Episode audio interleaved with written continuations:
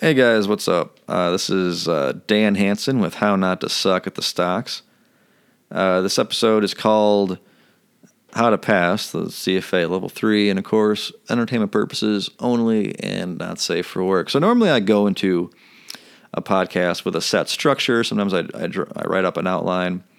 This, I'm really just kind of, you know, just going to talk to you like one on one here on how to pass level 3. Uh, first off, if you haven't listened to my previous episodes on how to pass level one and level two, I recommend you go and listen to those because everything I everything about level one, level two are going to apply to level three. Okay. The big difference is the essay portion of the level three, and do not underestimate this thing. So everyone says about how level two is the hardest part, and how it separates the men's from the boys, etc., etc.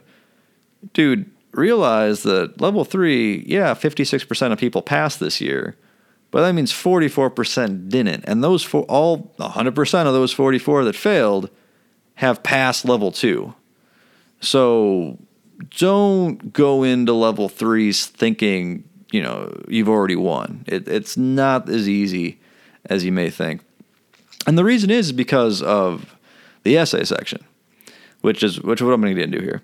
So uh, the essay section, there's a there's a link in, on the CFA subreddit that you can find IFT. I don't know what that stands for, but I believe IFT are the initials. Puts out a cheat sheet that shows you which questions are still relevant because the CFA Institute actually puts out previous year's uh, essay sections.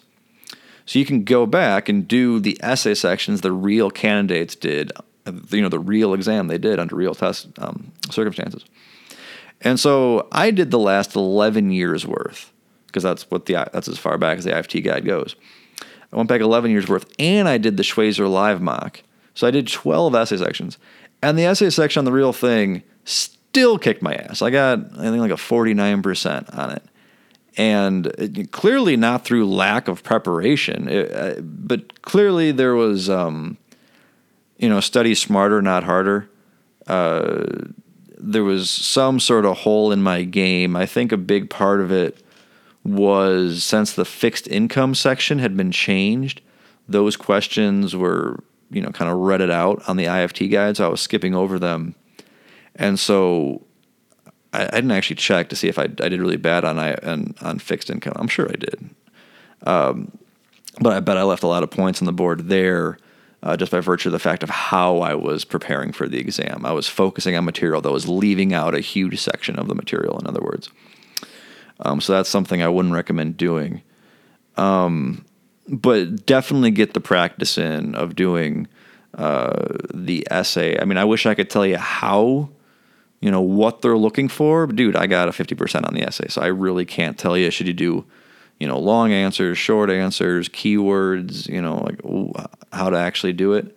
I don't know. I mean, that that was clearly not my my strong suit. Um, but I I think the real reason I passed, I think a lot, I think a lot of people are going to be able to say this, is. N- no, I I went into halftime knowing I bombed the AM. I, I knew I bombed the essay. You know, it isn't like a multiple choice where you put in all your answers and you think, oh, I got that one right, but really there was like a, an extra step you forgot, so you really had the wrong answer. With the essay portion, it's pretty obvious when you're going to get something wrong. I mean, I didn't leave anything blank. I'm a quick writer.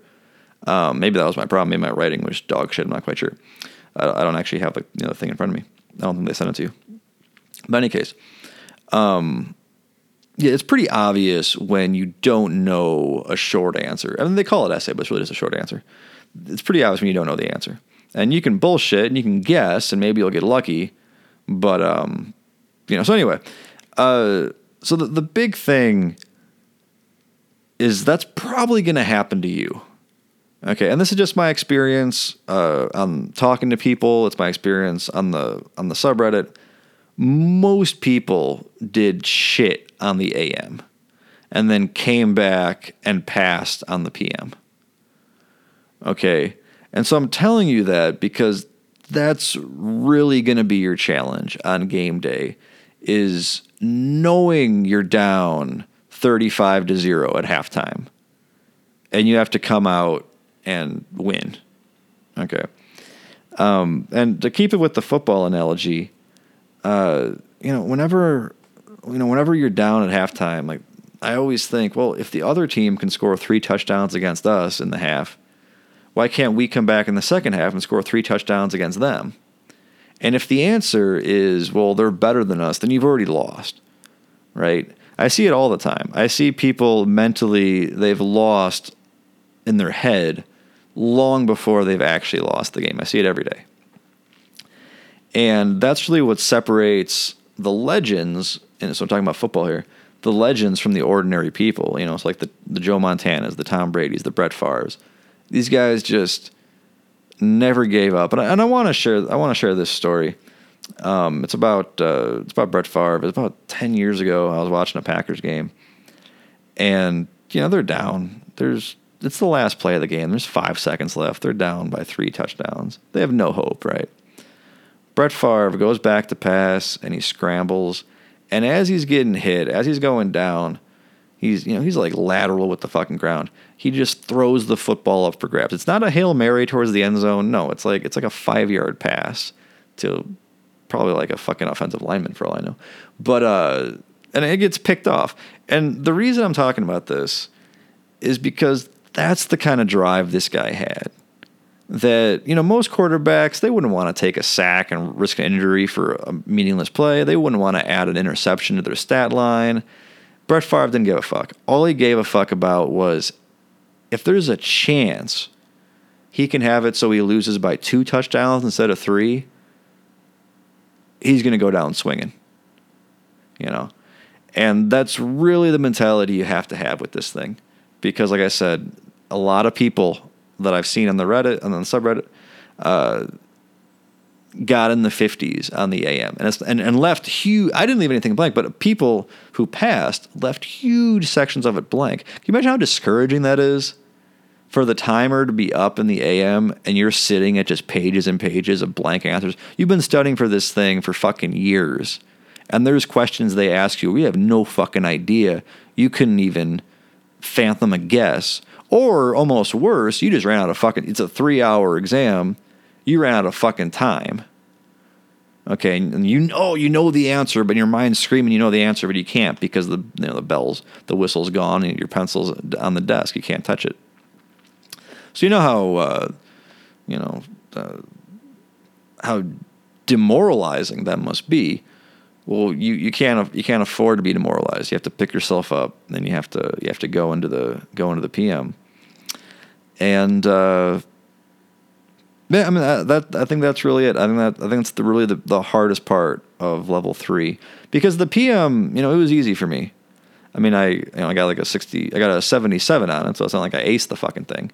But um, that's where I made, you know, then that's where a lot, like I said, that's where a lot of people. I think it's gonna be hard for you to find people who ace the AM and then bomb the PM. If they ace the AM, they probably ace the PM even better.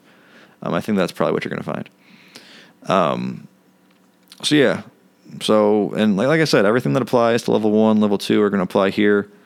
Um, if I were to do it over again, which I never would, but let's just say I did, um, I didn't listen to a lot of my own advice so, for example, I read through the material a few times. I think I only did the questions maybe once in the material, and a lot of the, the long answer questions I skipped. Because, okay, so a lot of the, the short answer questions, long answer questions, whatever you want to call them, in the book are not indicative of what's going to be on the exam. And that, I think that's important. So, if you're sitting down to study for level three, listen up here. Uh, the questions in the book are just bullshit open ended. Uh, just you know, how does this make you feel? And just, there's there's no there's there's nothing you could put that's actually worth your time. It's just a bullshit question. Um, whereas the questions on the exam are very to the point, and there's a specific answer. You know, like when you were a kid, and in social studies, there'd be a question like, have you and your friends ever voted on something? How did that make you feel? And it's like they're asking you, "Hey, are you capable of just bullshitting here?" That's that's all that question is really asking you. Is are you capable of just writing up a bullshit response? Uh, that's how a lot of the end of the chapter and blue box questions are for level three. And I skipped a lot of those. And I think that was probably a mistake. I probably should have given them a fair shake. Um, uh, and I think that would have helped. Um, yeah, so study smarter, not harder. As for uh, Schweser, I, I, I did go through Schweser once for level three, and I think I did the questions as well. Um, I can't speak up, down, or sideways for for Schweser. I mean, I know it helped with level one level two. I don't really know if it was necessary for level three. Um, let's see. I'm trying to think if there's anything I forgot. I mean, it seems like so long ago. I took the exam two months ago, and I studied, you know, even longer ago than that. But um, yeah, I know motivation was a big issue for me this time. If you heard the last episode, which, like I said, was almost three months ago, um, I I was on the brink of giving up. I mean, I just, you know, I just I was so sick of it. You know, I think I think I did give up for like 24 hours. I went right back to it, but uh, no, it was it was tough. It's been a long it's been a long ride. I mean, I started in June 2015. That's when I started studying.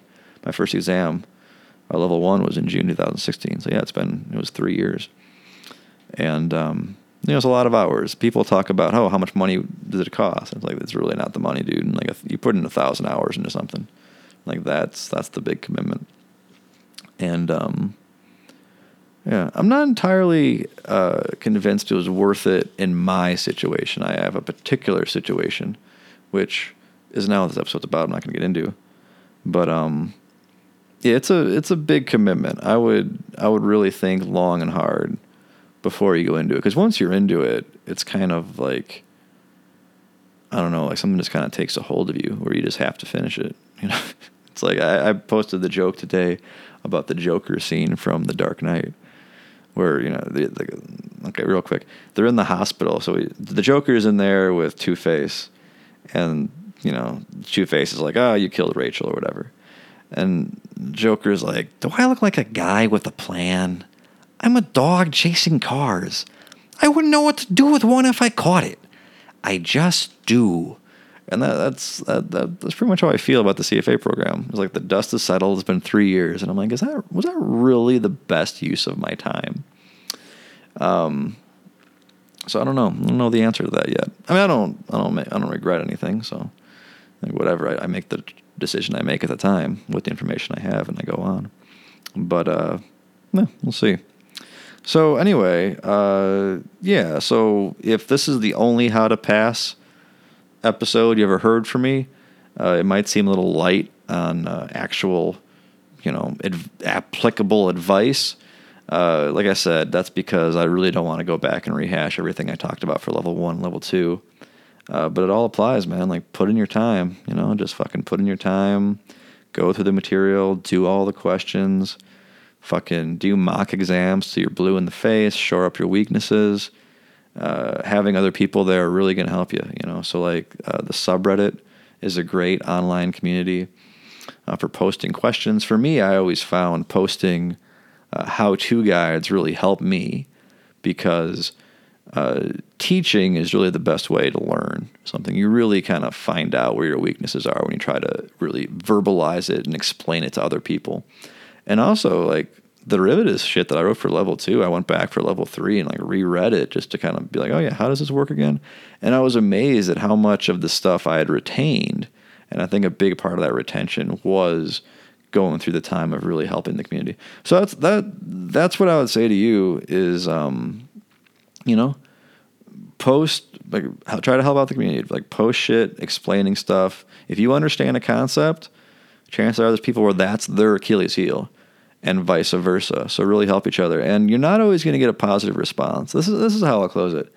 Is um, you know, I I've posted a lot of shit on the subreddit. You know, a lot of guides and how tos and things like that. And sometimes the top comment is to go fuck yourself. You know, and it seems weird, but it's just it's just kind of human nature. You know, it's just it, it, it, some people are just sick of you know they're they're in the exam so much and they have a hostility and so might vent towards you. So I don't want you to get discouraged. You know, if you post a how-to guide or something, and the first comment is to go fuck yourself, uh, yeah, that's gonna that, that might happen. it's uh, unfortunately it's an online community, so it does have uh, your trolls and everything as well.